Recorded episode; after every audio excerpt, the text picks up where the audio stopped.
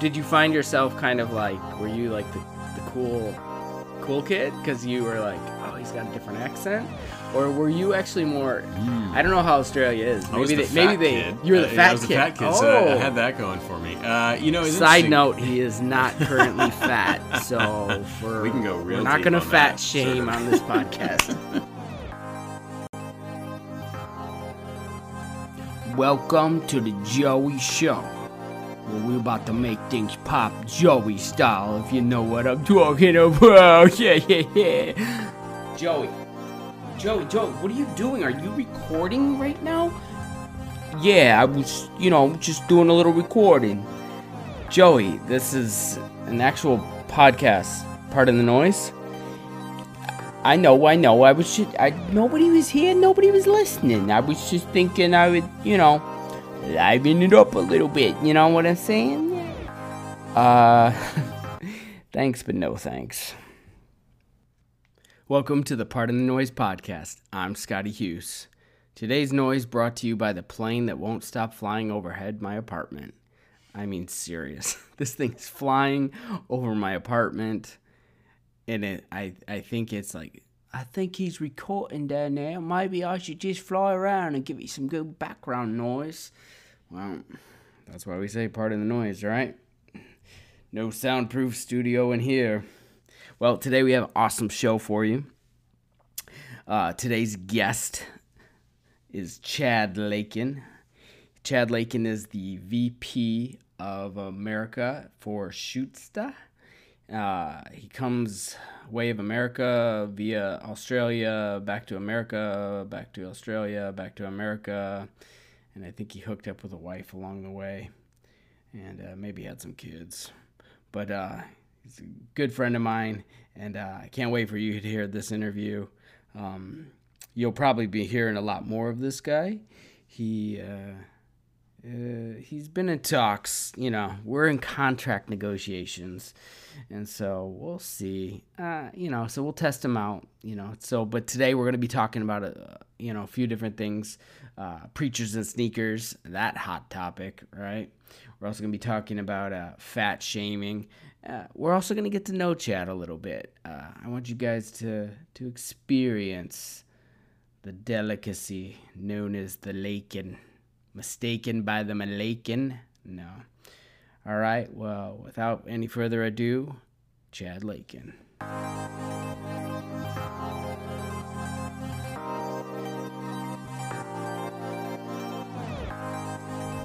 All right, my guest today is Chad Lakin, the man, the myth, the legend. Uh, how you doing? Good. That's actually um, what I require my wife to call me when she introduces me to other people. So you did well there. Uh, yeah, well. yeah. I got the memo note said your people sent over. So, well, good. Um, I love you. I know you, and I want an audience uh, to get to know you. So, why don't you tell us a little bit about yourself? Sure. Uh, I'm 36 years old Mm-hmm. and uh, lived in Australia for half my life. And my wife's Australian. My kids are little American Aussie hybrids.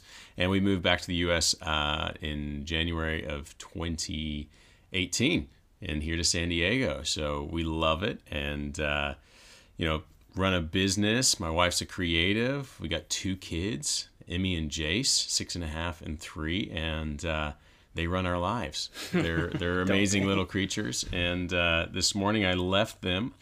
They had taken the air mattress, propped it up against the wall, and decided they were going to try and climb it and bounce off it. So I figured I'm out, and they'll they'll be fine. We'll fix that hole later. Yeah. That's awesome. The uh, why did your family move out to Australia? We lived there a couple of times in our lives. So we moved out there in the mid 90s just um, for an adventure and for my dad's work and lived there for a few years before uh, that wrapped up and we moved back to the US and bounced around from the Bay Area to San Antonio. And, and to be honest, my parents, I think they always they always missed Australia and, uh, and the friends they had there. So they were trying to figure out a way to get back. And then uh, in 2000, they, they did that. So they, they took most of us with them we left my older brother back in Texas, uh, Mm. and then just never looked back, and just uh, went to Australia and and uh, met my wife. We all married Aussies, and and that was it. How many kids? In our family, Not your family. The in My your brothers, and sisters. Yeah, so older brother, uh, younger brother, and younger sister. So four of us. Four. Nice. The um, so how old were you when that when you went over there for the first time? First time I was nine. Nine. Yeah. Okay, so that's why you don't really have any accent. Uh, you weren't in the yeah. formative years. That's right. My sister, she's got a really messed up accent. She doesn't know what she is. Really? that's- you know, it's fine. It's fine. There's no judgment. People look at her strange. Where are you like, from? Are you Dutch? It's like, what? Are you from Finland? Yeah. so the formative years, you, you got past that, and then um, having an English accent or American accent, I should say, in Australia. yeah, they speak English in Australia Yes, as they well. do. So, yeah. Uh, did you find yourself kind of like, were you like the the cool cool kid because you were like, oh, he's got a different accent, or were you actually more? I don't know how Australia is. Maybe the they, maybe they kid. you were the Uh, fat I was the kid. fat kid, oh. so I, I had that going for me. Uh, you know, it's Side note: He is not currently fat, so for We can go real We're not going to fat that, shame that- on this podcast. It was, uh, you know, it's interesting because moving over there when I was nine, and Australia in the '90s uh, was a much different place than it is today, and so it was almost like getting in a time machine and and going like ten years, you know, back from where America was, and that that was interesting as a as a as a nine year old because, you know, you're used to you know going to Toys R Us and, and, and big shopping malls and all this stuff. And that wasn't the lifestyle there. It was all very much, you know, individual small stores. And so you kind of watched Australia catch up a little bit during the mid 90s. And, um, you know, the school system over there is a lot different too. So it's uniforms and all that. And that was a big adjustment for us and public schools there and then moving into a, a Christian school. And, um, I think it was. It, I'm glad I went through it. It was a little bit of a culture shock, uh, but um, you know, we made some great friends during that time, and, and the church that we ended up going to while we are there uh, is the same, you know, movement of churches that we go to today, and so that, that Yeah. really brought us here. So yeah, they um, they moved across the ocean. they kind of they kind of grew grew all over the, the world and and so some of those relationships and going to that school attached to that church you know i still have those friends today and have influenced my life yeah, and then uh, you know that was kind of the 90s and then coming back to the to the us there was that adjustment as well you know because you've been gone for you know three or four years. You're in again another another state and um, and going into a completely different school system. And so i kind of bounced around a little bit you know doing the private school in australia the public school back in the us and then getting to the point where you know my parents were kind of like let's homeschool you as well. So i'm one of those kids you know and Wow. and uh, but i was in and out. And so i think they saw you know the creative nature that I had, you know, my affinity for music and and drawing and art, and uh, and my mom was just a big proponent in cultivating that, and so um, so I went through kind of a different different phases of public school, homeschooling, Christian school, back to homeschooling, and then back to Australia. I had no life. I would honestly, my mom would pick me up from college and uh, drive me home. I honey, would- I made you some sandwiches. and then I go home and do do my senior year credits, and uh, I was an isolated person actually. It's, it's a bit sad. really? It actually was. I actually, I, I think uh, for being 17 and at that time that creative arts college i was the second youngest person there i wasn't positioned for people coming straight out of high mm-hmm. school and so um, Now, were you heavier set at that time?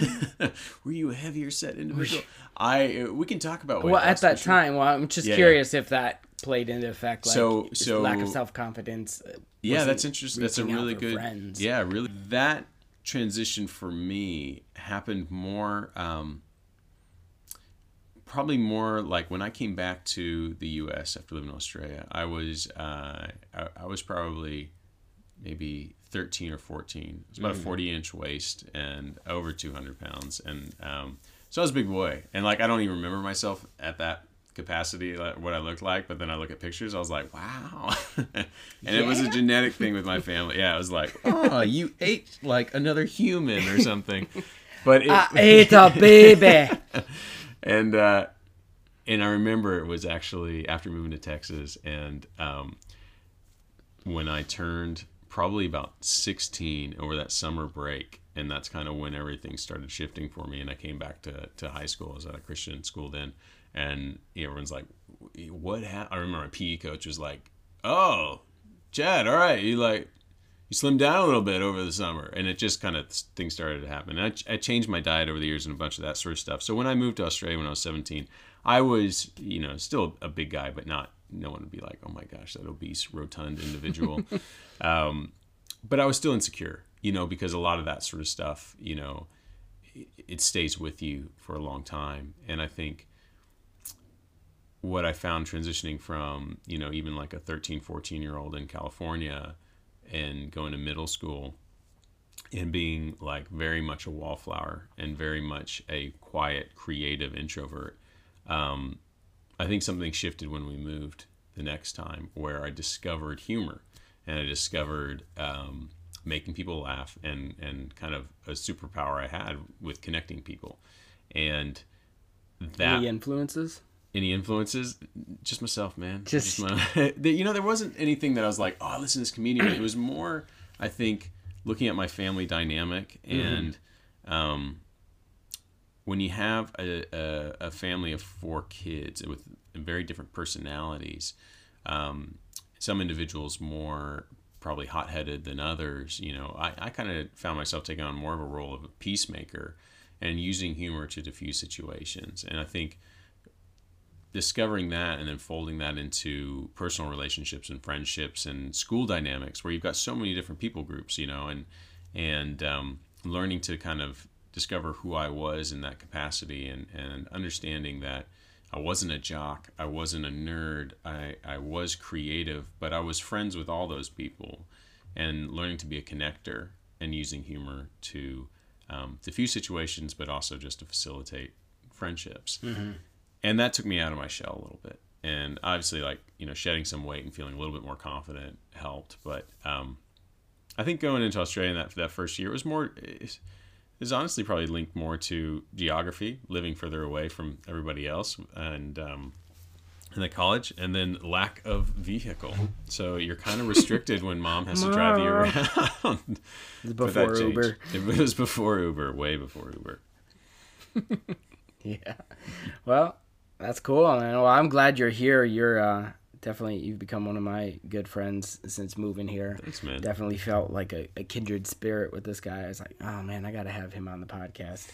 Um, every time we we have great conversations, I was like, that's the kind of thing that in this podcast I want to have with people mm-hmm. is just great conversations with interesting people, people that I like, people that I'm not like bored with or like just don't interest me or and that's not say every, everybody has a story every sure, you can get sure. that story out of them but sometimes you just feel more of a co- connection with certain people. What you'll discover over this podcasting journey is that you're going to learn a lot more about those people in a capacity like this yeah. as opposed to just a normal conversation. I mean i'm just when would we ever talk about my fat season? It just wouldn't come up naturally would it? I just lock it away in a dark corner. Well I'm I'm the kind of person that um, I like to break down people's barriers and their walls that, that they yeah. put up. Let's go.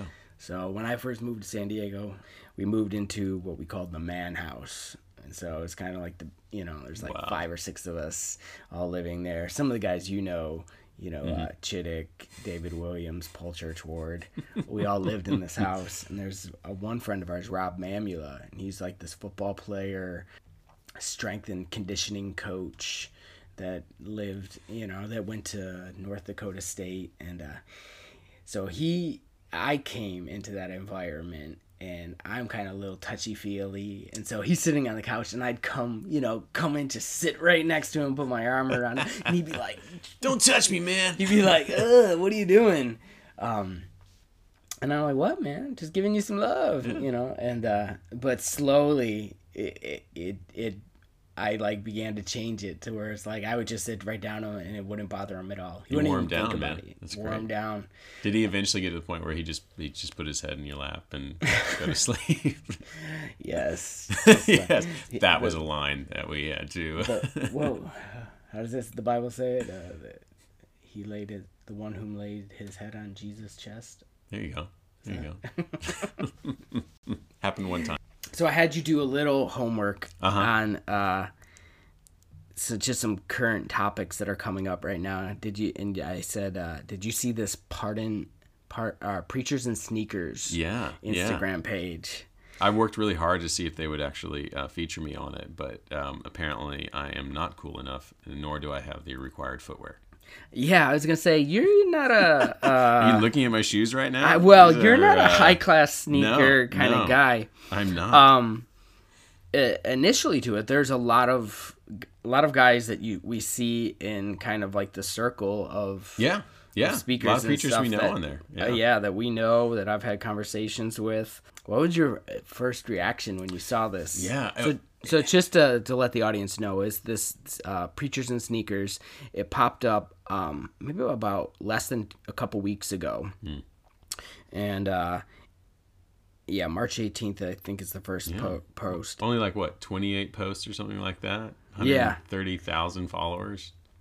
And it's just kind of like uh, mainstream preachers that uh, their footwear is uh, is quite nice, we should say. Uh, somebody then kindly posted what shoe they were wearing and how much you could buy it for now. I don't know the site that you this is posting, but um, it's definitely you know I mean you're looking at thousand dollar Nikes. Uh, There's some you're there's some looking five thousand some dollars shoes on there. Gucci. Yeah. You're looking at some joggers that might uh, range in the eight hundred dollar range. So, what was your initial reaction when Mm. seeing this? I mean, this actually popped up in my my news feed, so I was getting kind of their perspective as a from you know whatever Washington Post or whoever was posting about it, and it's funny when you think about this sort of stuff. Obviously, like the world is looking for something to be critical about, and I think what's interesting about the um, the guy that actually or the girl we don't know who it is that started the account it's it's not even necessarily that they're taking a hyper negative view on it. You know they're kind of just saying like hey here's a preacher check out their shoes and this is how much it's worth.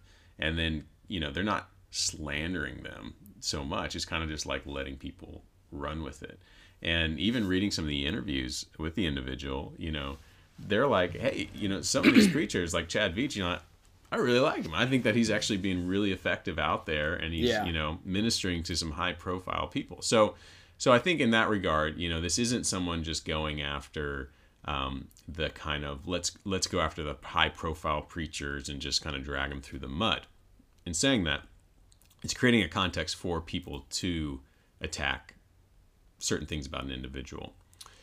I I have no problem with people having nice things.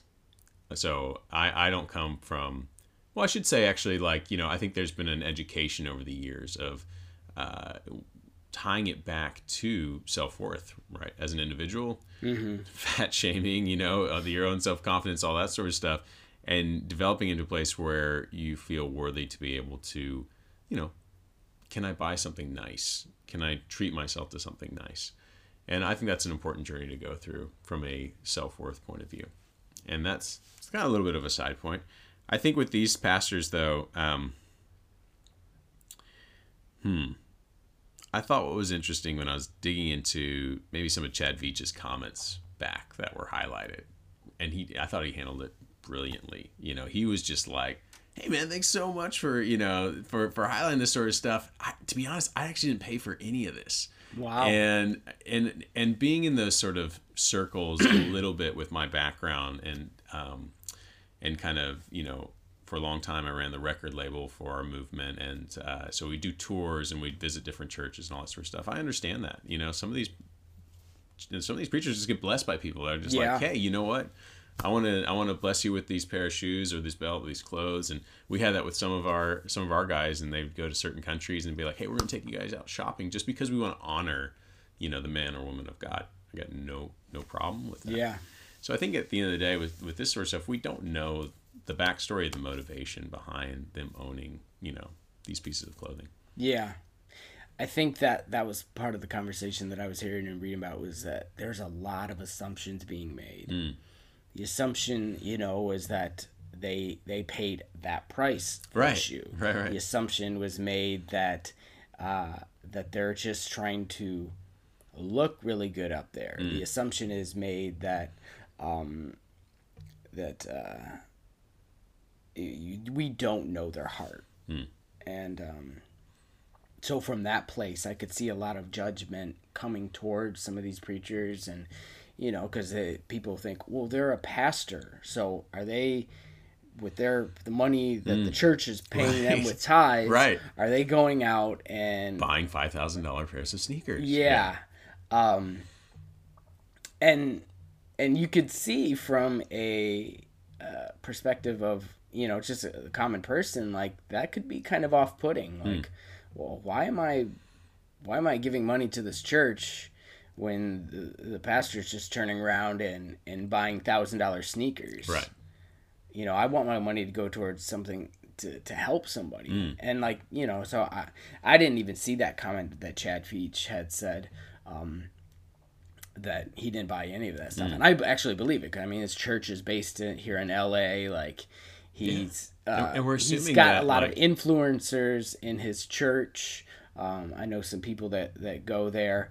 And so, LA being that type of city, that's the, that's the crowd that um, you know that's their fashion sense. A lot of those people, and uh. So you're talking about those people, Those, those, Those people, people. those people up the up north. those LAians. well, and I think you're talking about in this regard, Scott, is like the relevancy thing, right? So, like, where where are you? What's your demographic? How are you staying relevant to those individuals as well?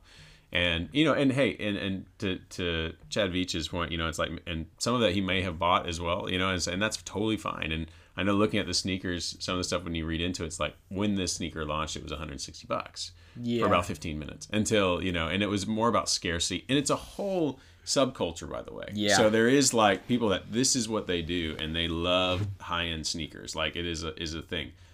I love that people have things that they love. So maybe some of these pastors are like, no, that's my thing, man. And I, you know, I relate it back to myself. So guitars, right?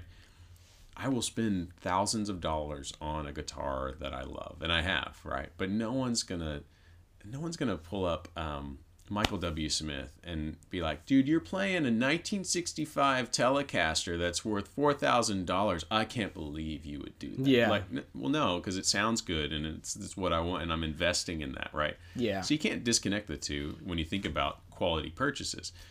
I think to your point though, like the mentality where individuals are going, he's taking my tithe and buying, you know, shoes.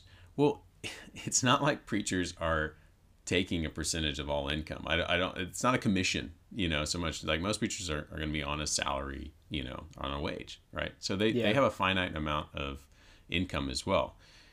What I love about you know the individuals we're talking about here and and uh, in ministries that not only are they ministers, but they're also business people, right?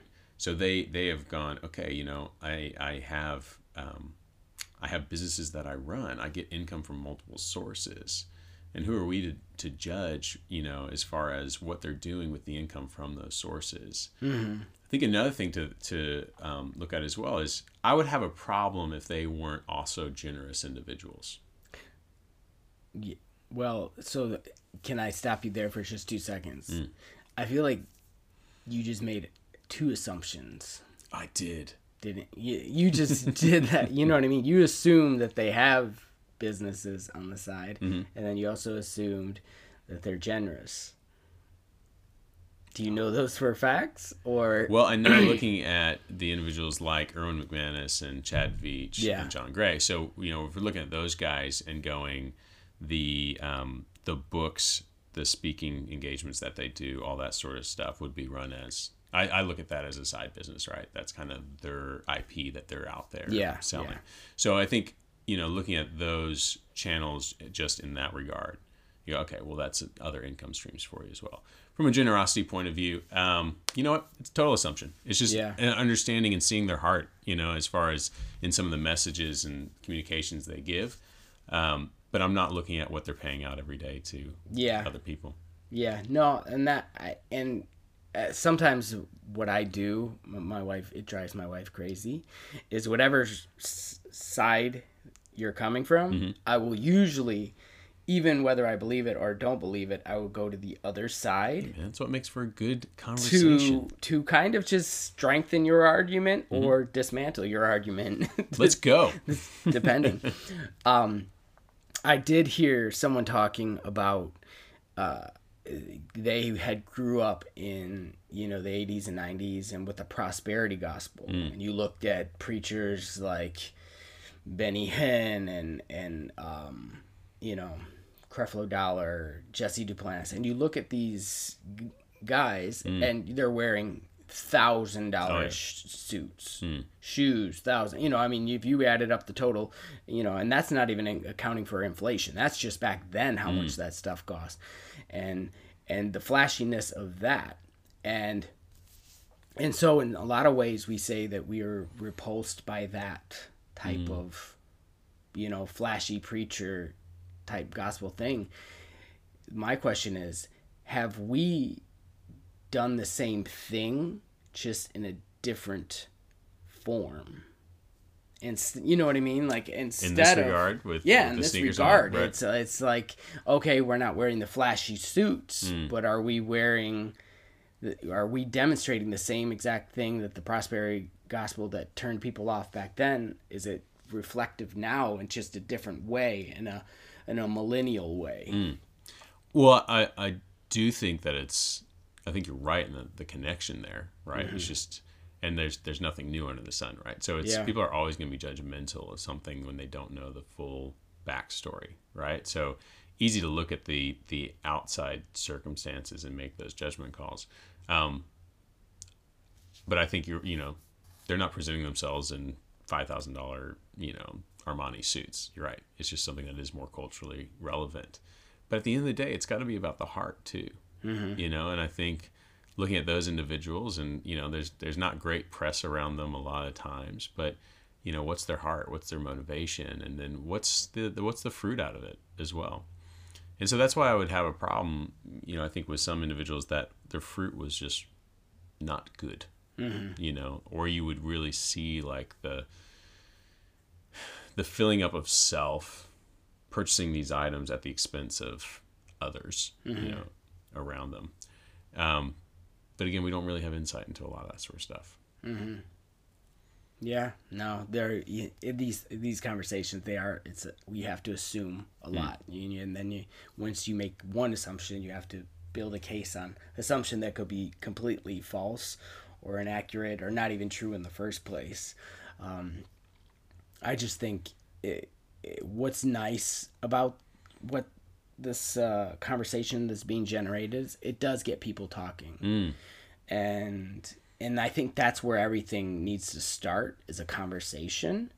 Because it you know it's it, it can raise some eyebrows mm.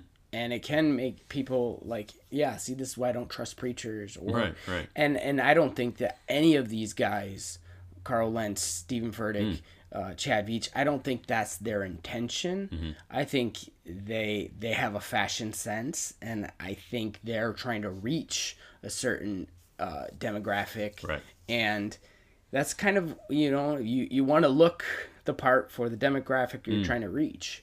Um, but the, the question is do you need to have a thousand dollar tennies to do that? Right. is that quite necessary? And uh but at the same time you know what i mean like if if somebody's giving you a thousand dollar pair of tennis shoes uh, am i gonna say no i, I i'm oh, i'm gonna take it right but then i'm never gonna wear it because Yeah, yeah. I'm embarrassed think? what will people think that's that's just as bad because now you're operating at, at a heart level that is that is insecure in I, what will people think Right. and um, that's the uh, the bad side of it, right? Yeah. What do you think, Scott, as far as looking at an individual in ministry, okay, and they have the income to spend money on items like that because they enjoy them. So even if let's let's take out of the scenario that they were given these items, but just they go, you know what? To me, that shoe, those pants, whatever, that that is worth the investment. But they make that decision. Oh, I love your facial expression right now. This is good. Yeah, this is we're going deep now. the words you said worth the investment. For them, So they see the value in that as an individual. They go, I really enjoy those shoes and they cost me a thousand dollars, but I think it's worth it based on the money that I've made, you know, legitimately. How are we to why why how can we judge them in that in that way? and let me let me throw this in there as well. If you saw me and wearing a thousand dollar pair of shoes, now I'm not on a pulpit. You'd probably think of it differently, though, right? Mm, yes and no. Like I, I probably would never ask, mm-hmm. or even I would. I'm not a shoe guy, so I wouldn't be like, look at those. Th- those have to be at least thousand dollars. Like. I, if I saw you wearing Gucci shoes, I would just assume you bought the knockoffs at Marshalls. Yeah, yeah, That's what I would do. yeah. Nord, um, Nordstrom Rack, actually. Nordstrom Rack, exactly. A little like, bit more higher end.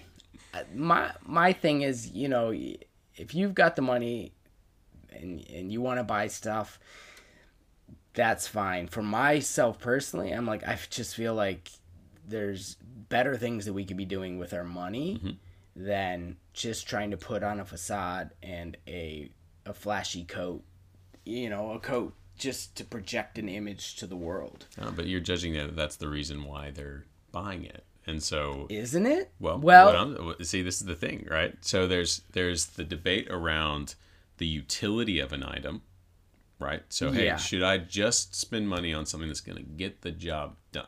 I could go to Kmart and buy clothes, and it would cover my body, right? Mm-hmm.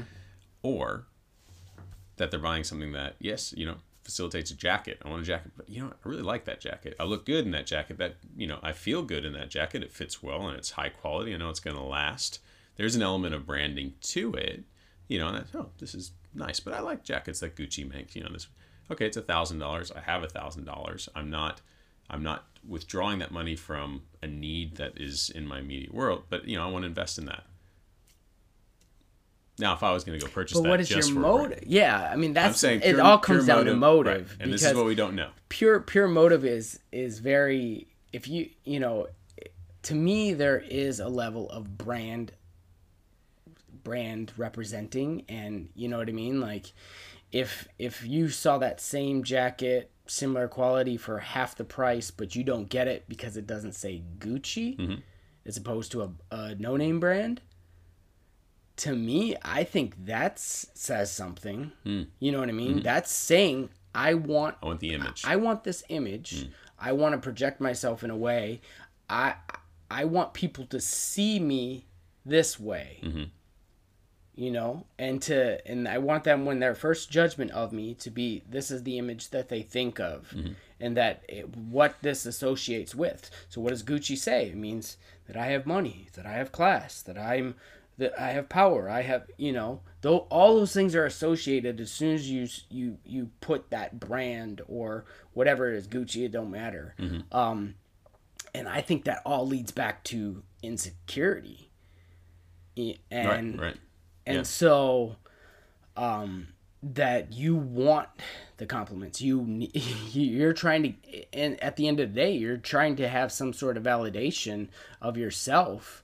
And i think any validation uh that you're trying to get for yourself in things is it's a sham. It's a, a falsity. It's it's a it's at the end it's gonna burn you know what i mean Well, at the end of the day, our, our words and our actions should be what people judge our character by. Yeah. Right.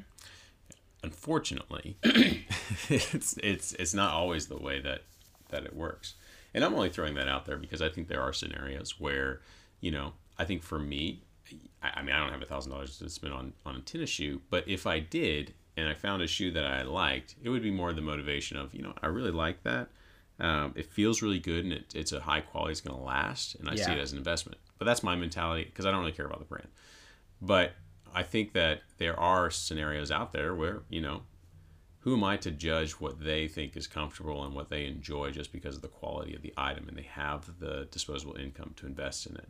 But you said like the tipping point of it being when it becomes about what people how people judge them based on what they wear.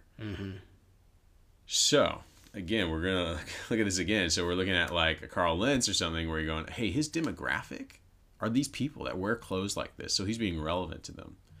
So is he buying it for that, or is he buying it because you know, I gotta, I, I really want people to make sure that they know that I've got money, you know, right? No, no, I don't think so. But I think there are subliminal messages that we send all the time.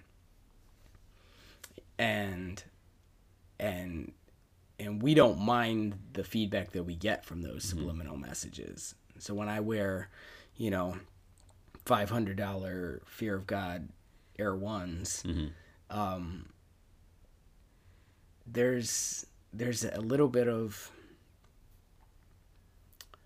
what am I trying to say? That I don't know.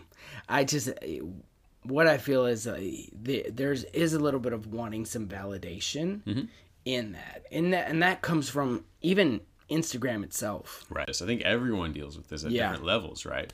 And maybe what we're addressing here is just a level of people that operate at a higher space than us, different income Yeah. streams or, or different income levels, right? So therefore, it becomes a lot more public and a lot more, um, I would say, excessive in the sense like for us, maybe it's more we deal with this same thing, but we go and buy. Two hundred dollar pair of jeans, you know, and it's like, man, well, it's got the These true religions. true- Woo! From Nordstrom Rack. Everyone needs to see them.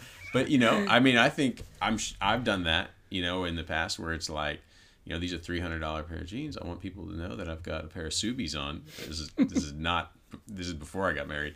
Um, and I think you know you you, you kind of do right. You kind of you deal with that, and Yeah. uh, and even levels underneath that too. You know, I've got an Apple Watch. Hey guys, look, I I have a few hundred dollars to buy an Apple Watch. I want you to, yeah, I kind of want you to see that a little bit. You know what I mean? So I think there are. I think most people do deal with that. Should we have that mentality? Absolutely not. We should always No. be checking our character. We should have a mind like Christ. We should, you know, Christ is the model. So, you know, I think that's that's the goal. But we still struggle with our flesh every day. Yeah, yeah. I think it, it, what everything that's happening with Instagram Mm. and social media is all playing into this this whole comparison game. Right. Right. And the comparison game is actually it's sickening us as a people, as a culture, to where we're we're becoming more and more depressed hmm. because we're addicted to the social media. We're addicted to seeing what everybody's doing and wearing, hmm. and and then we see that, and then we're like, I don't. And you know, so the, the, the, the, the good side of it would be like, oh, I I'm following people that like inspire me, and I want to, Right, I want to, I want to be like them. Yeah. I want to, I like what they, but Comparison game. everybody's just they're they're posting their highlight reel Absolutely. And and and with you know people people don't post like you know i'm sitting on the toilet throwing up you know three in the morning type pictures right they Yeah. post like here i am at disneyland with my family and we're and here No I, kids are screaming at all. here's another date night picture for you and to me that that's one it's it's sad um and not that people are going on date nights but they're because i've caught myself recently like i actually pulled back on a lot of what i was doing on social media Mm-hmm.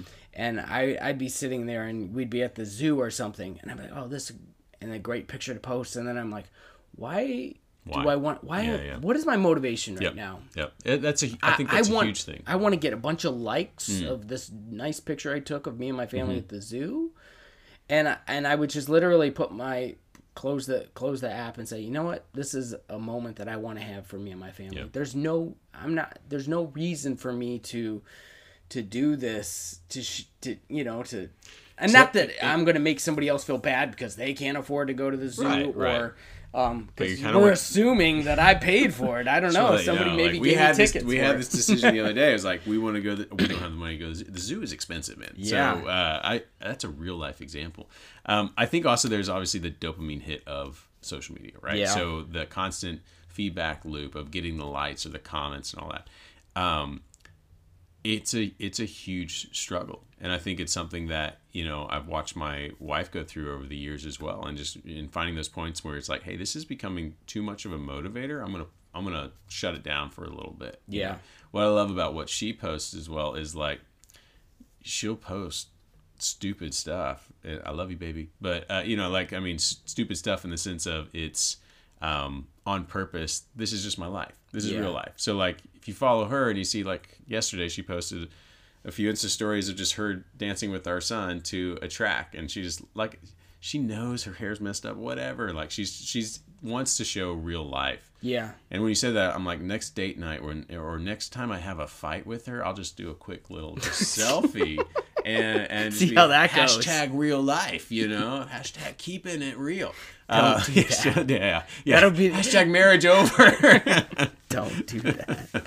but you're right. I think it's. I think people do get caught up in in that, and the trick is really understanding those triggers and when it happens, just like you experience, going, you know what, I need to be in the moment.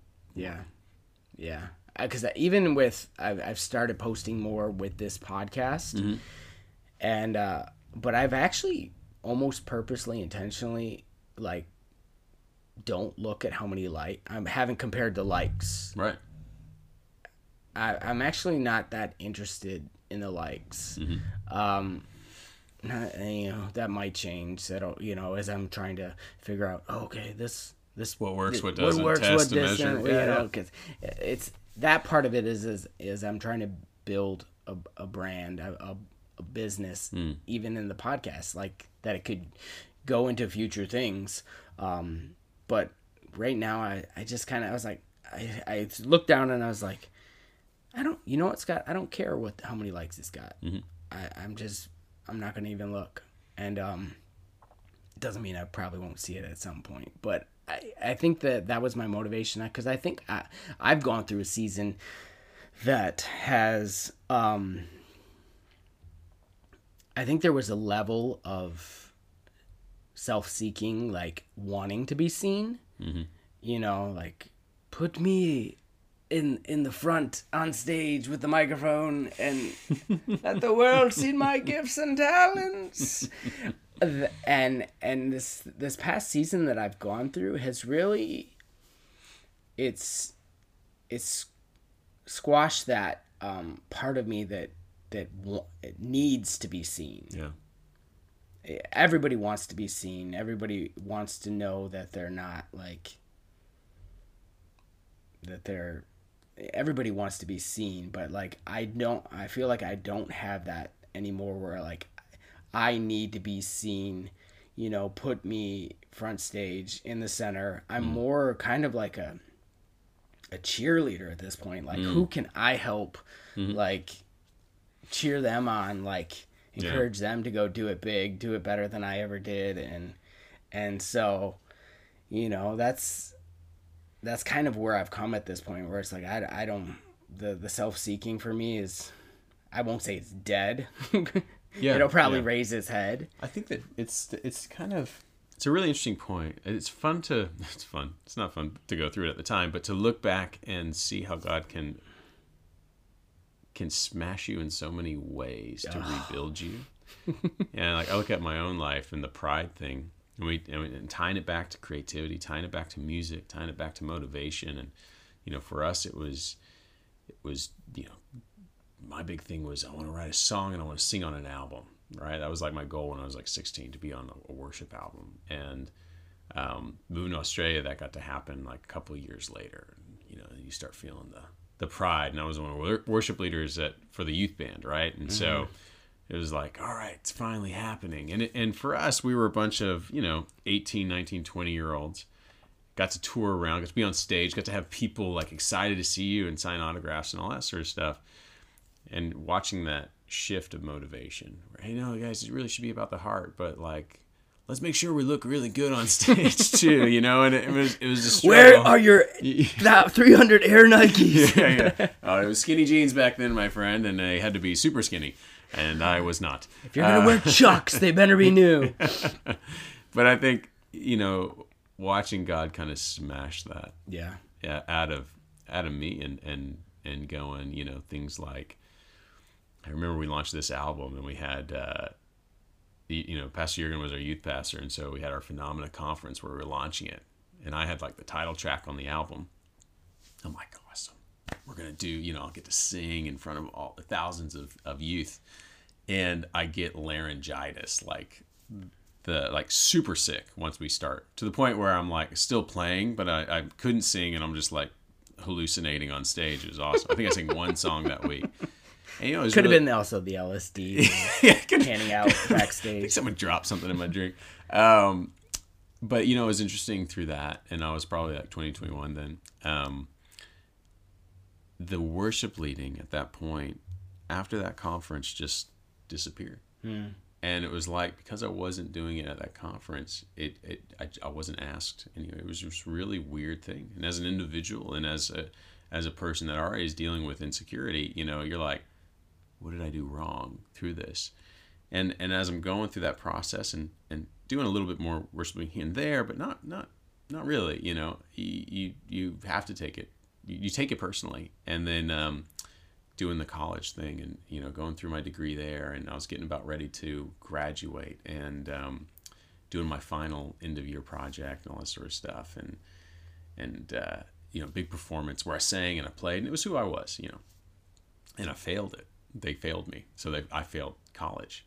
And I, I, uh, they didn't tell me, they didn't tell me until uh, I rock up for graduation.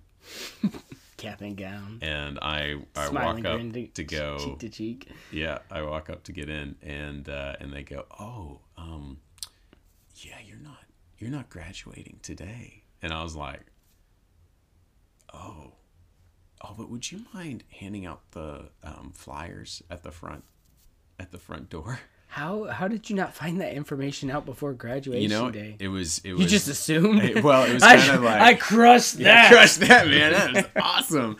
You know what? It was. Uh, it Don't you know who I am? I'm Chad Lakin. I'm on an album cover. My gosh, I, I sang a song once. You don't know who I am. The um communication breakdown, I think, and uh, you know where it was like, oh no, it'll be fine. You know, this kind of their feedback thing. Oh, we'll we'll we'll make up the credit, but you know this sort of stuff, and it was people not wanting to actually have uncomfortable ah, conversations. Yeah, and so uh, that's what happened, and so I numbly handed out you know welcome brochures and i think i took a photo with everybody and then I, I, I, bailed and then we had our graduation party that night it was very awkward but you know God taught me during that period of time where you know, hey, you're not going to be on stage the front man you know in in your motivation even though you're preaching like gotta be by the heart. We know what you're after here. Like mm. I, you need to be really smashed and he did. He smashed me a lot through that. And i look back at that season and i go that period of time and it lasted years you know it's only really um, in the past few years they started to restore that dream again. But yeah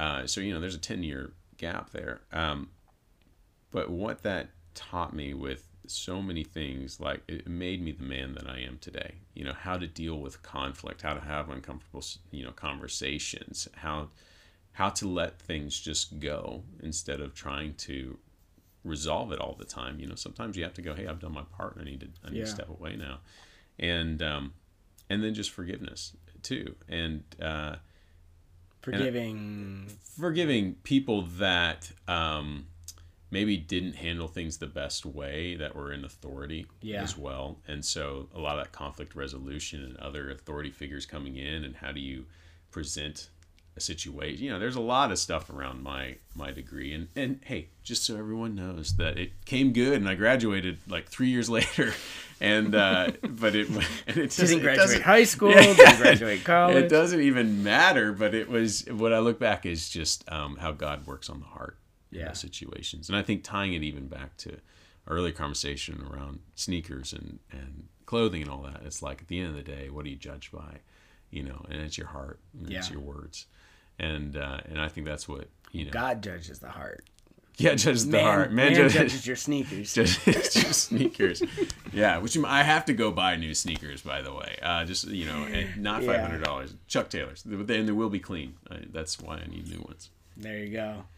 Um, that's good. You know, the you know, closing up here, the I I did want to bring up one thing you were saying that that God would smash smash this out of you, and uh, I think because somebody can hear that, and and they could say. That's the kind of God he is. The kind of God that will just smash, Smash the ugly things out. Right, And right. and that could feel violent, violated, and like that's why I don't want to serve that that kind of God.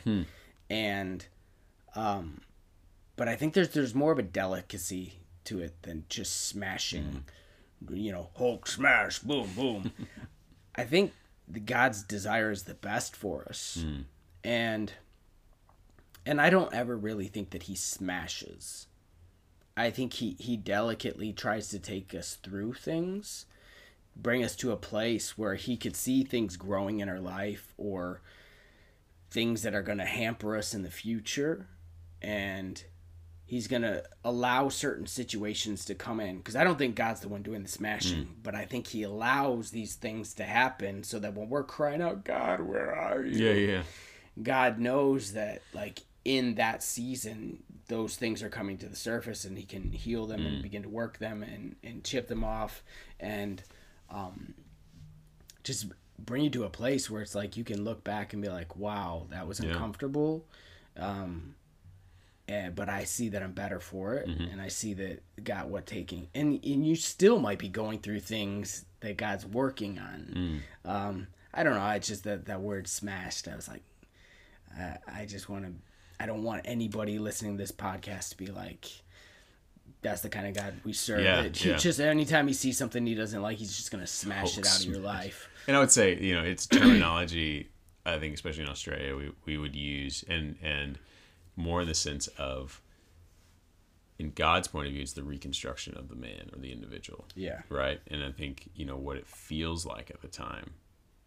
I know for me, it felt like being broken into pieces that He puts back together. Yeah. And I think that I, I would I wouldn't have it any other way as far as looking back. Yeah. You know, I really, it was a hard season and but the crying out and the like I don't understand God, like what is going on and the relationships that came out of it and through it and the lessons learned. I can see where he took this image I had built of myself and broke it down and as as the master sculptor starts going, you know what, now you need to be a man like this. You need to be, you know, we're going to rebuild this. What's your character like here? You know, what's your motivation there? And then seeing a new sculpture come out of that. Yeah. And that's just the the wonderful work of God. And and and the thing is, like I said, He's never done. He's still like Mm-hmm. "Hey, we're going to tweak that here. We're going to meld that. It's about being open to that as well. And, Yeah. Um, that's where I feel as an individual today is like I'm in no way complete, and uh, and He's still doing a work. You know. Yeah. Nah, that's awesome. Well, ending here on a lighter note, uh, uh, something I always kind of want to ask the guests that come on the show are, uh, what are you watching? What are you reading? What are you listening to? What am I watching? What am I reading? What am I listening to? Ah, good, good stuff. Let me think about this for a second. Okay, so what am I reading right now? Obviously, the Bible, Scott. You know, it's a good book. Goes without saying. the good book.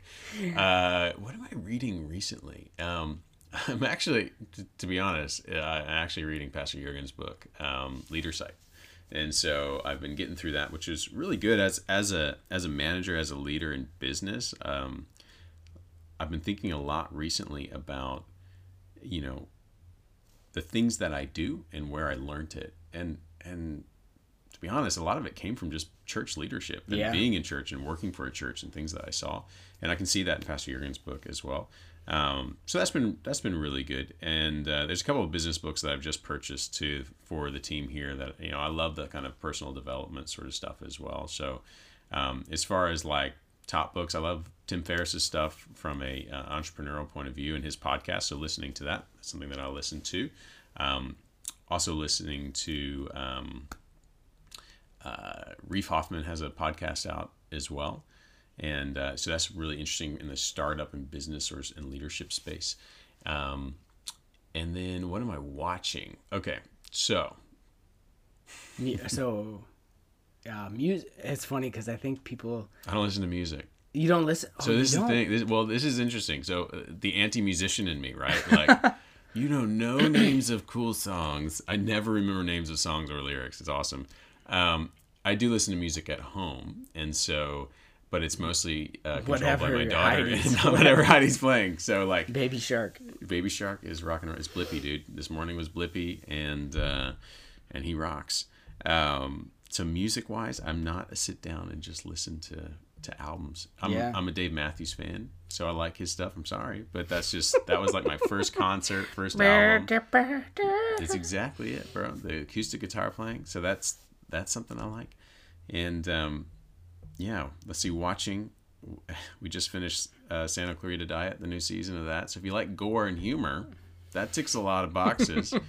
and I started last night. I think it's Triple Frontier, which is a new Netflix movie, kind of a war, Yeah. uh, soldier movie. I think I started it, and it started off, and it starts with a lot of subtitles. it does. It was, I And was like, that's a lot of subtitles. I'm like, I wasn't ready to be fully Mm-hmm. focused. I was trying to do two things at once, and when that happens, I'm like, I have to turn it off and and watch something else that I can kind of more hear and, Mm-hmm. and check back into.